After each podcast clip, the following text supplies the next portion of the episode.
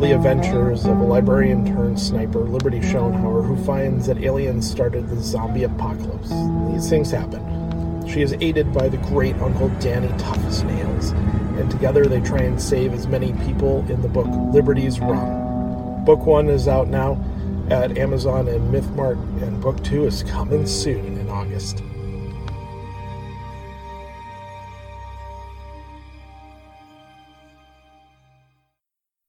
Now, enjoy this free JZO Modcast show.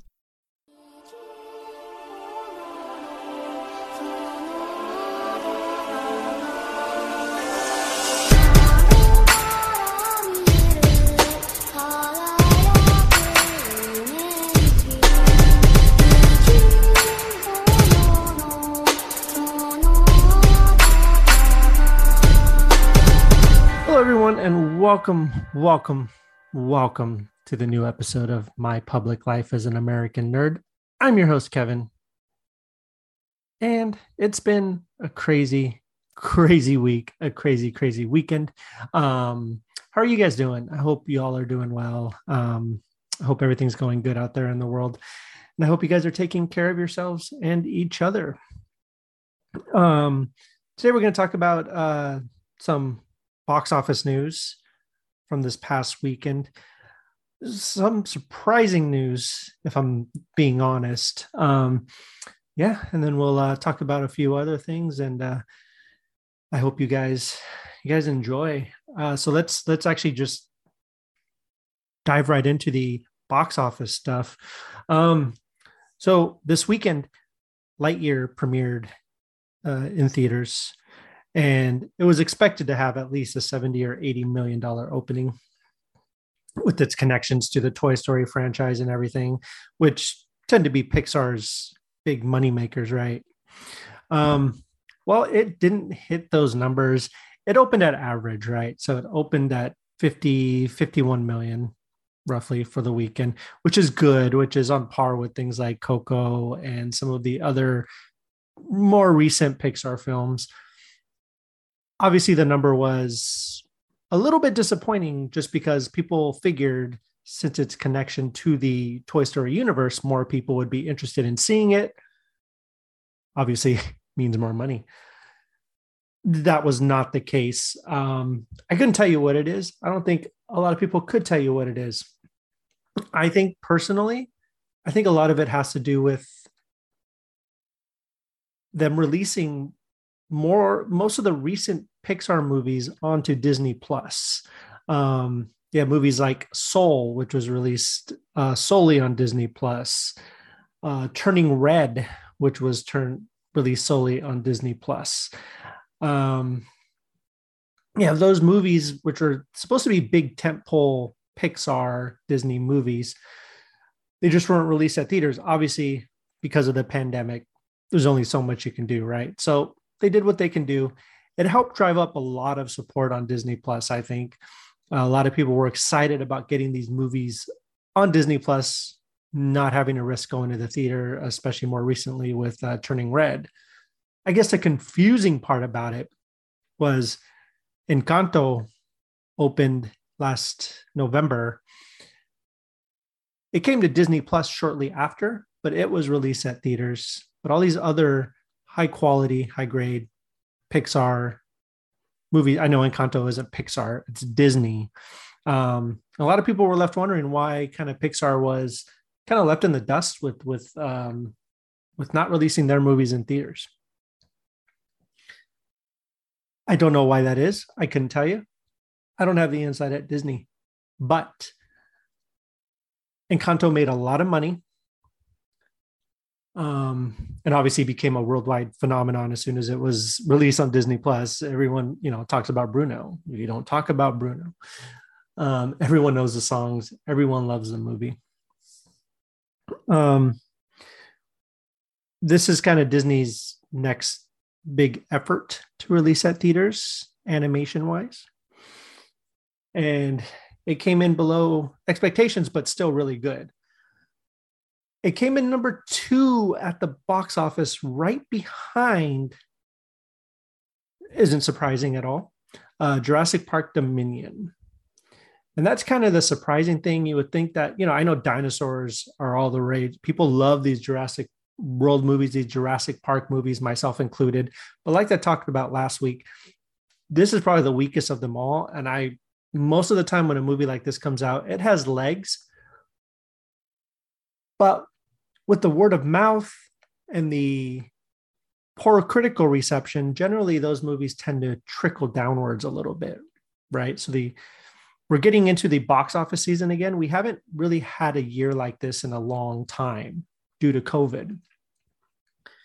Top Gun Maverick was kind of the kickoff to the summer season, the summer blockbuster movie season. And now it's just like we're getting new stuff every week. And it's going to be like that for the foreseeable future, which is great. It's that time of year. Love going out to the movies, checking out the big blockbusters on the big screen. Jurassic Park Dominion get made 68 million this week, this weekend, which obviously is nothing compared to its debut last weekend. Um, but more people chose to go see that as opposed to seeing Lightyear. I had the opportunity to, I, I went to go see Lightyear on Saturday. And it was a lot of fun. I liked it. It was a really good action adventure. It was kind of, look, Pixar generally hit for me. I never seen a Pixar movie that I didn't like, and this is no exception. Um, it's not that kind of deep Pixar movie, not something like Soul, Inside Out, uh, or even the Toy Story movies, which have that emotional anchor to it. This was just a straight up sci fi action adventure movie. There was some really emotional stuff in it. Of course, it's Pixar, so you have to. But I think overall, they kind of stepped out of the box a little bit and kind of did their own thing. It kind of reminded me of something like uh, Luca, which had that, you know, it had a very, again, it had an emotional core, but it was just about the kids having fun during the summer. Didn't really have a super deep meaning or anything like that. This kind of falls into that category where it's just a fun action adventure movie. It's in my it, it's Pixar's excuse to do their version of Star Wars, and that's not to say that it's a ripoff of Star Wars by any means but there's a lot of funny little, you know, references and homages to things like Star Wars. Um, and it was really, really well done. It really brought you into, you know, you you can totally understand why Andy saw this movie, 1995, supposedly when it came out, and you, you know why he left that theater wanting a Buzz Lightyear action figure, a Buzz Lightyear toy. Um, so go watch it. Um, but it is kind of a bummer that it's uh, you know, not doesn't have as many as much legs as people thought it was going to. So hopefully we can fix that next weekend. Um, next weekend is going to be a big box office weekend. Also, next weekend we have Elvis releasing in theaters, uh, the new Baz Luhrmann movie, which I'm sure will open pretty big. Um, so that's coming up next weekend. And then it's just going to be continuing from there. All these big releases are going to be coming out. Um, so go check out Lightyear at your soonest opportunity. Uh, you won't regret it. It's a lot of fun. Uh, speaking of Disney, Pixar, this piece of news I'm kind of I'm interested in, but again, with caution. So director Guy Ritchie has been tapped to direct the live version, live action version of Disney's Hercules. Um, he'll be directing for Anthony and Joe Russo, who, for those of you who don't know, for some reason, they um, they were a big part of the MCU for a while. They directed uh, Captain America: Winter Soldier, Civil War, and then they went on to do Infinity War and Endgame. Um, so Guy Ritchie is on board to direct. He also directed the live action Aladdin that we got a few years ago from the studio, which I'm not going to lie, I like a lot more than some of their other live action remakes. I thought it did things a little bit different.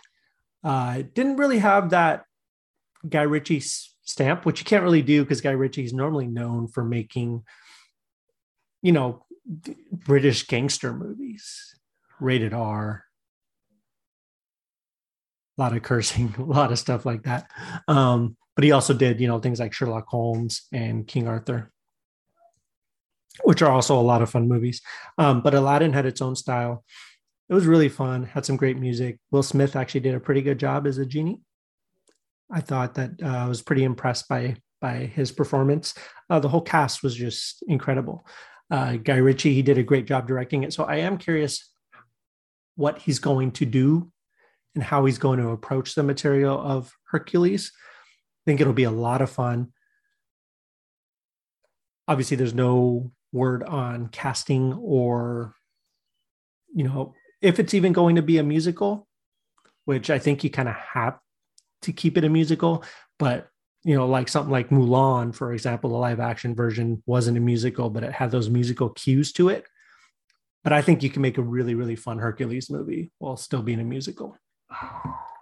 So I'm pretty excited for that. Uh, we don't have a wor- any word on a release date or when filming is even going to start, um, but we'll keep you updated once we do. Guys, so word is that Lady Gaga is going to be joining Joaquin Phoenix in Joker 2 which is going to be directed by Todd Phillips again. The interesting part kind of fascinates me, but also kind of iffy about it. Uh, well, you can't really be iffy about it because I have no idea what it's what it's going to be, but it's going to be supposedly a musical.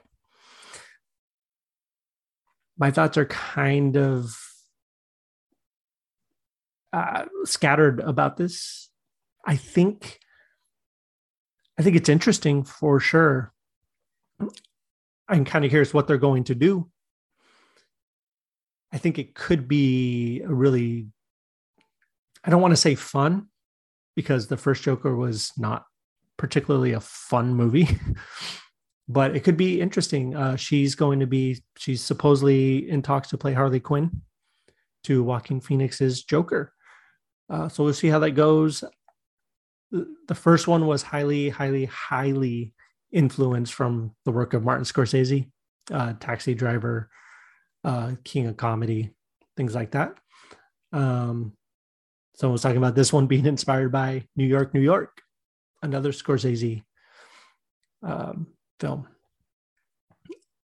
I don't know what they're going to do, but we'll see. Obviously, we don't have any word about any Batman or you know which I don't know I think eventually they'll they'll explain why obviously this is probably one of the first versions of Joker we don't know exactly but um yeah it'll be interesting to see so keep your eyes out for that again no release date uh, but we do know Todd Phillips is directing again Joaquin Phoenix is supposedly coming back as well as Lady Gaga joining him for this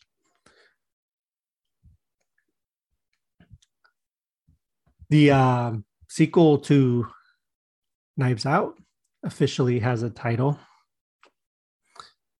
It's an interesting title. I don't know what to make of it, but I'm still excited for the movie. Uh, the official full title is Glass Onion, a Knives Out mystery.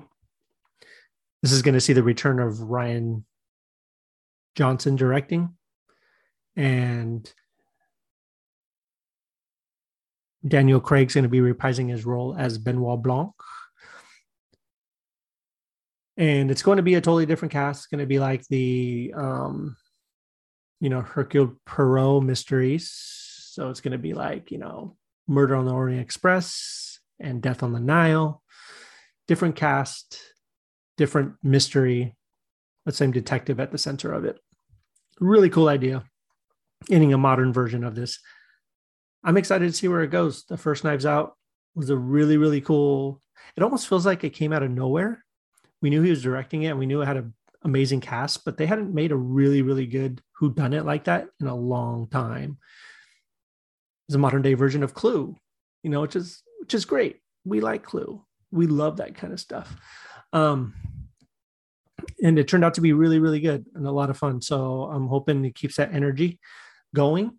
Um, with this one, I think uh, it's going to be a Netflix movie, but I believe from if I'm here, if the rumors are correct, it's going to be releasing in theaters for at least a month or so, I'd say, before um, going to Netflix, which would be really cool because I really enjoyed the first Knives Out, watching it in theaters with an audience. That was a lot of fun. You have everyone kind of guessing and and uh, trying to figure out who the killer is.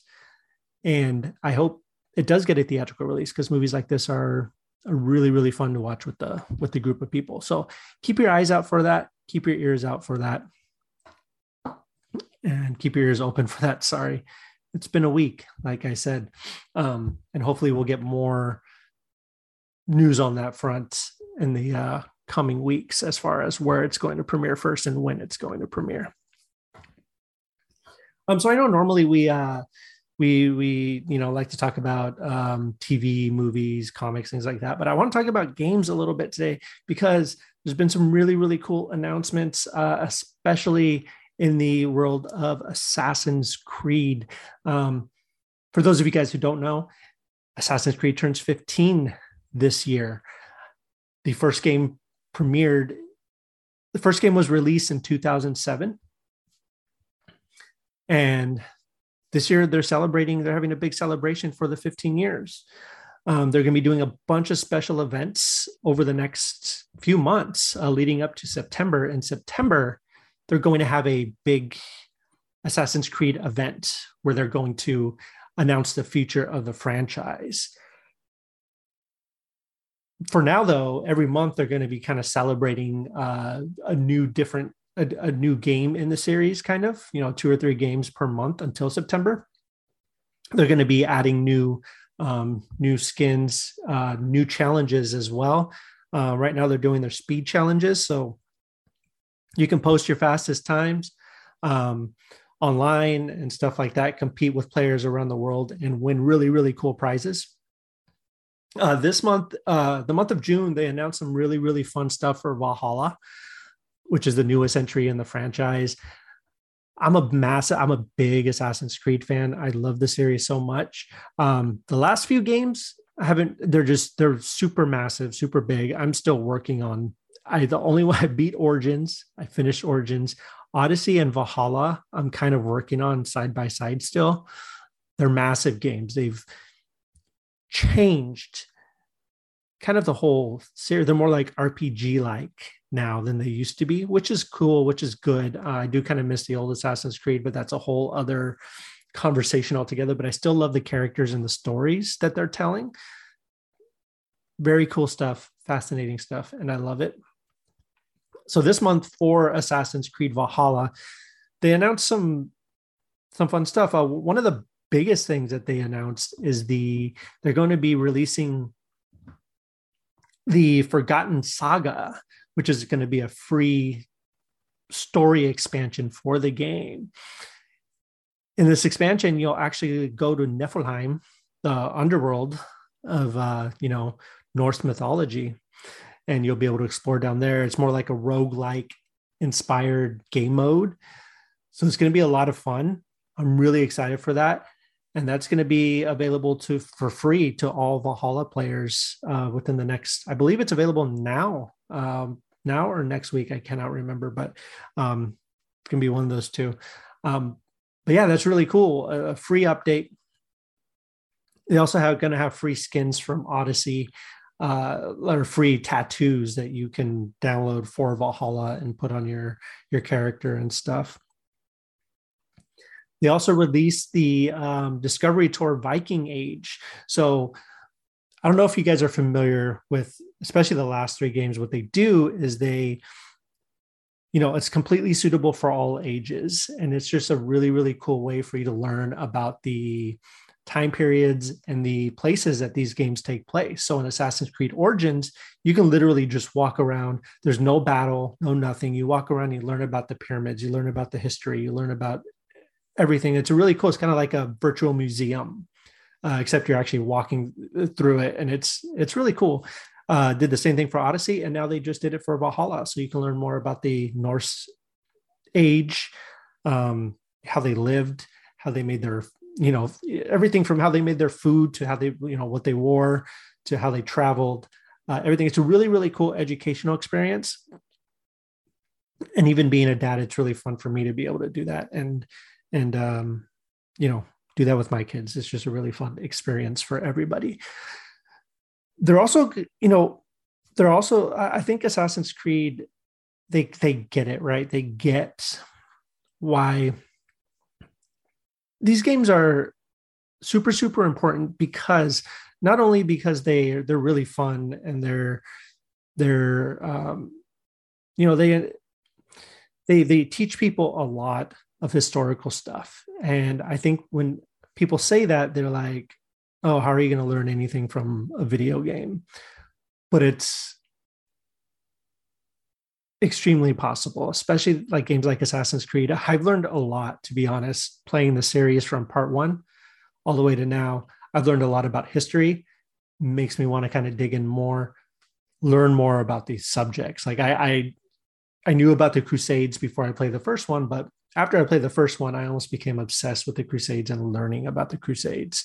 Same thing goes for like the Renaissance and the American Revolution and the Age of Piracy and you know, all that stuff, even in uh, Syndicate, which is one of my favorite Assassin's Creed games, by the way, mainly because I like the Assassins so much.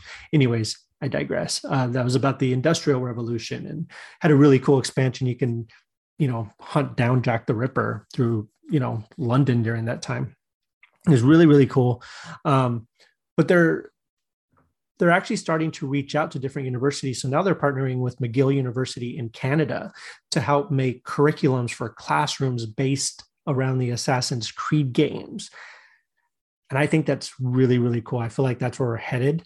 That's what the future is going to look like, right? Kids are going to play games to learn, but also to be entertained. And I think it's really cool that they're de- developing these curriculums that they can use in classrooms again completely nonviolent just really fun you know walkthroughs of these games. And you get to learn a lot. So um yeah so that'd be really cool in the future but that's something they just announced as well. All of it is leading up to september. Nobody knows has an exact date but they're going to have a big event. A lot of people have their fingers crossed that they're going to be there's some hints that they might be remaking slash remastering the very first Assassin's Creed game, which I kind of feel like kind of got pushed aside as soon as part two came out because part two is genuinely a better game. But if they remastered the first one and re if they just did a ground up remake, that'd be really cool. And I'm excited for that. You know, update some of the mechanics a little bit, but kind of keep it still Assassin's Creed, you know, with its the stealth and the and all that stuff don't go into too much of the RPG elements like we have now. Just kind of stick to basic Assassin's Creed. Update it a little bit, freshen it up. It'll be amazing. It'll be incredible. So we'll see what happens in September, but keep your eyes out for that. It's going to be a really, really fun event, and I hope everyone tunes in and checks it out. And one more thing that they announced is Assassin's Creed Origins is now eligible for a free upgrade. It's now running in 60 frames per second for the Xbox, uh, for the newer consoles, for the next gen consoles for Xbox and PlayStation. So you can update that game for free if you have it for um, any of the other versions of those. So that's pretty cool. Um, so yeah, that's the Assassin's Creed news. Just keep an eye out all summer. You can actually go to the Ubisoft website, and they have a bunch of information regarding all the events you can do, all the prizes you could win.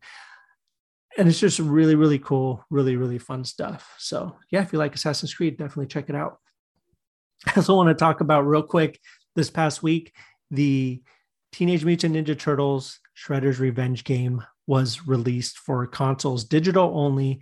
The physical copy comes out in August, I believe. The physical you can pre-order now, and it comes with a lot of cool stuff. There's a really cool still steelbook. It even comes with a free Pizza Hut pan pizza, which I haven't had since I was a kid, and that's pretty cool. That's a pretty big selling point. But you can get it for digital now if you don't want to wait for the uh, physical.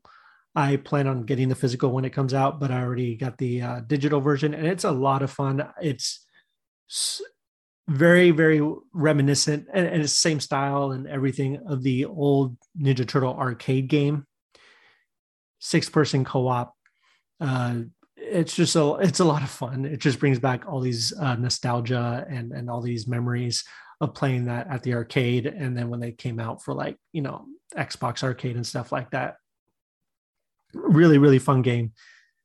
Keeps the 16 bit kind of style which is really fun and yeah, I'm having a blast with it. So check that out. That's out on all consoles. It's out on Switch, Xbox One, PlayStation, um, all the good stuff. So yeah, definitely check that out if you go if you want some really really fun, really really fun game to play with with friends or family. Play it by yourself too. That's what I've been doing. It's been a lot of fun.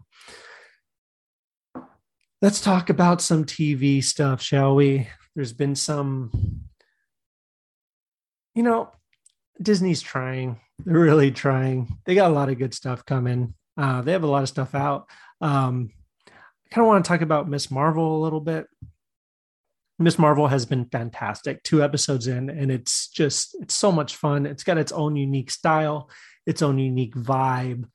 The soundtrack is great. The it looks great. It's just it's so much fun. Uh, she's just perfectly cast.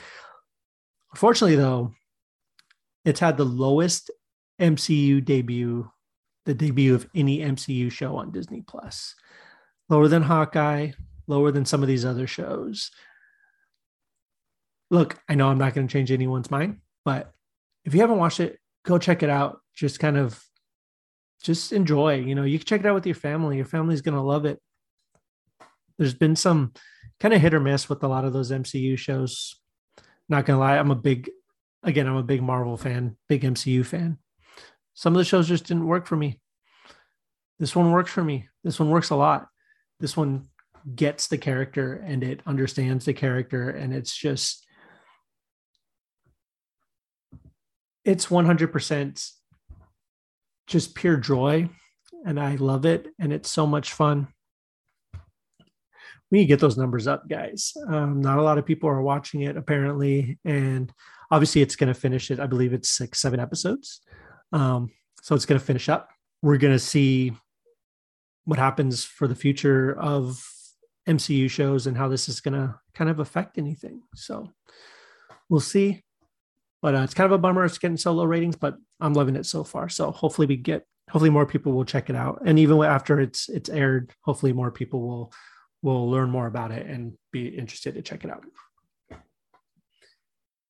So eOne has announced Transformers TV, which is the first dedicated streaming channel to the franchise.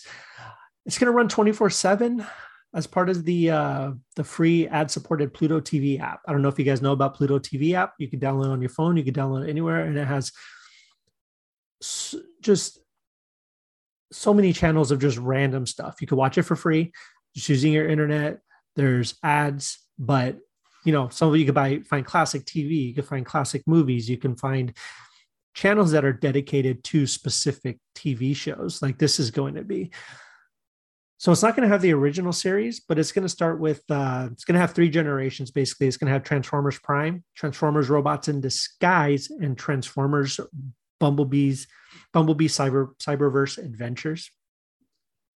Look, it's something fun to have on in the background. It's a free app it's pretty cool. Um, you know, Paramount is working on some new series. They have a new series coming to Paramount Plus, Transformers Earthspark in November. Transformers BotBots is coming out to Netflix. And of course, there's going to be a live action sequel, Transformers Rise of the Beasts, uh, along with an animated prequel movie. So there's a lot of Transformers coming out, but this channel is interesting. There's going to be a lot of good stuff on it. if you have kids that are into Transformers or if you're a Transformers fan, this will be something to keep out for. Just download the Pluto TV app. Again, totally free out on my phone. When I get bored, sometimes I'll just put on a, you know, just kind of scroll through the channel, see if there's anything good on there. And um, yeah, so that'd be that'd be good. And I did, I did actually kind of want to talk about um so um this kind of goes back to movie stuff, but I guess it could be associated with TV because a lot of the kind of the conversation, which is totally fan driven conversation, 100%. I'm sure there's no real conversation behind this at all. But, um, guys, can we talk about Ezra Miller a little bit? And, um, wow. Okay. So, um, we're not going to get too deep in the weeds because it's pretty disturbing, but, um, Ezra Miller he is the Flash in the DCEU. He is the Flash in Warner Brothers' big DC movie universe. He's appeared in Justice League. He, I don't know if anyone's seen Peacemaker, but he's had a had a hilarious cameo at the end of that. Um, and he even showed up briefly as his version of Barry Allen in the Flash TV show, uh, which is on the CW. And that's why I bring it up kind of.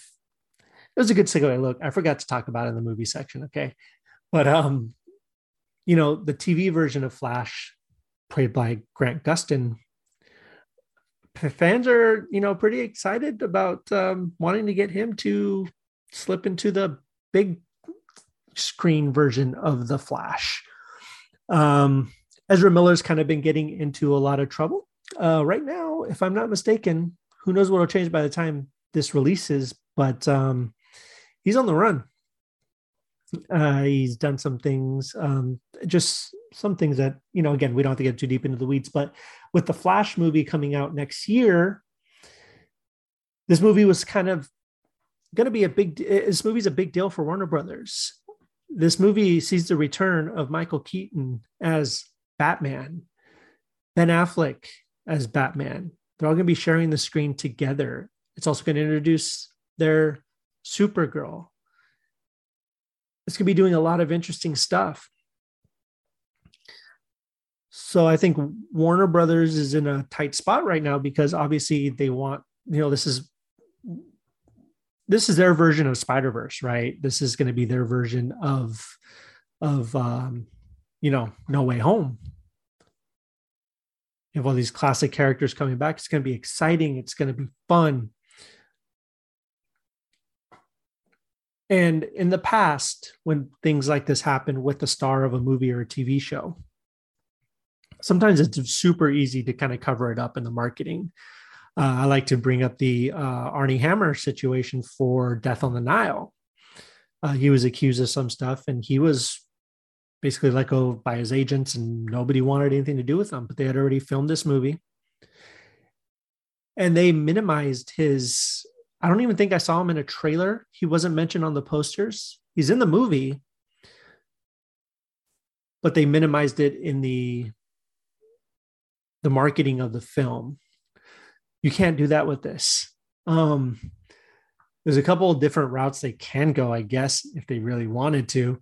Um uh, there's a movie, uh, All the Money in the World, for example, starred Kevin Spacey. Once he uh, got accused of some things, he was let go, and they reshot all of his scenes with Christopher Plummer. So they literally just reshot the scenes he was in with a different actor. I don't know if you can do that with this. I don't know if there's I, I, I, don't know the schematics of it all. I don't know how much it would cost. I don't know if they if they'd even be willing to do it or if you know what they're what they're planning on doing. I think they're going to. And my, I think they're going to keep the movie as is. They might focus the marketing on the Batman angle.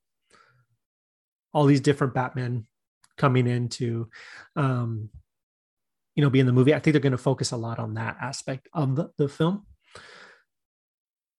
But this is all supposed to be this is their flashpoint. so this could change the whole DC EU, the whole DC movie universe. And there is a poss- there is a way to kind of get rid of Ezra Miller's very version of Barry. You could even introduce Jay Garrick. You can introduce another version of the Flash in here. You could introduce Grant Gustin's Barry as the new DCEU Barry Allen, which would be a kind of interesting move. Um,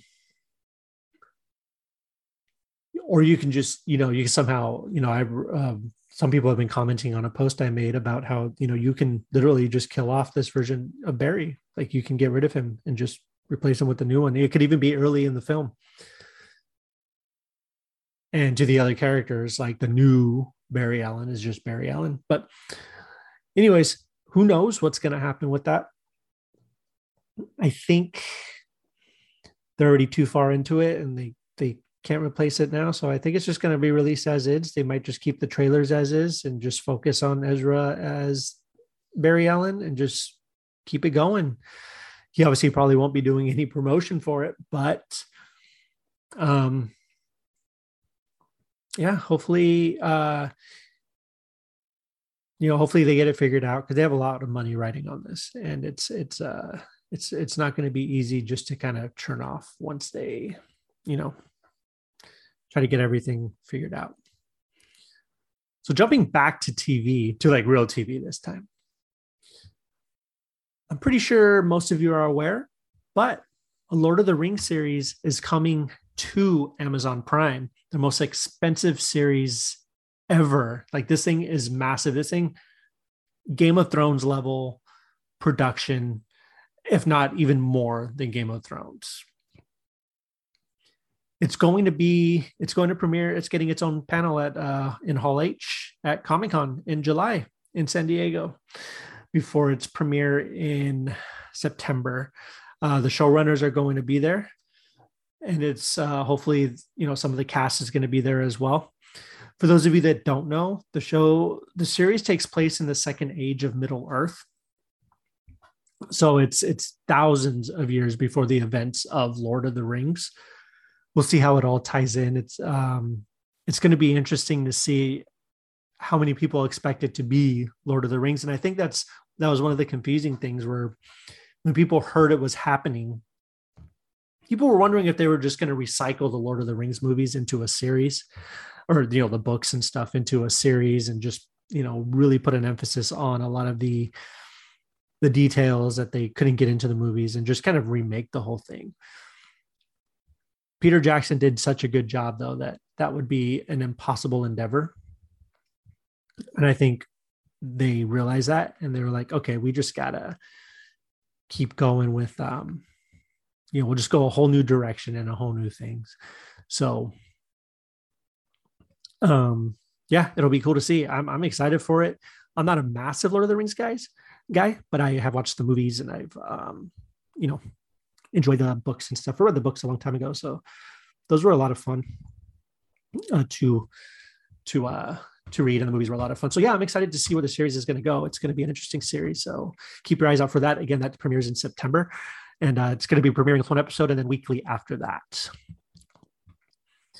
Um, before we wrap up, I really wanted to um, just bring up the fact that uh, legendary comic book artist Tim Sale uh, passed away a couple days ago. Uh, he was super, super talented artist. He did he worked a lot with uh, Jeph Loeb, who did uh, you know one of his biggest uh, stories and one of my most uh, read probably Batman stories is the Long Halloween. He did all the artwork for that. He did a lot of Batman stuff and a lot of DC and some Marvel stuff, but his Long Halloween it was kind of the inspiration for the Dark Knight trilogy. And it's just such an influential story and an influential with influential art book like artwork you see the art and you know what it's from and he had that style that was just unbeatable and, and, and you know totally stood out from the rest uh, it was actually also recently turned into a two part animated animated film for DC. Uh, I believe they're on HBO Max now. You can also get it on Blu-ray. Uh, really, really good. Actually, they did a really good job uh, turning it into a film.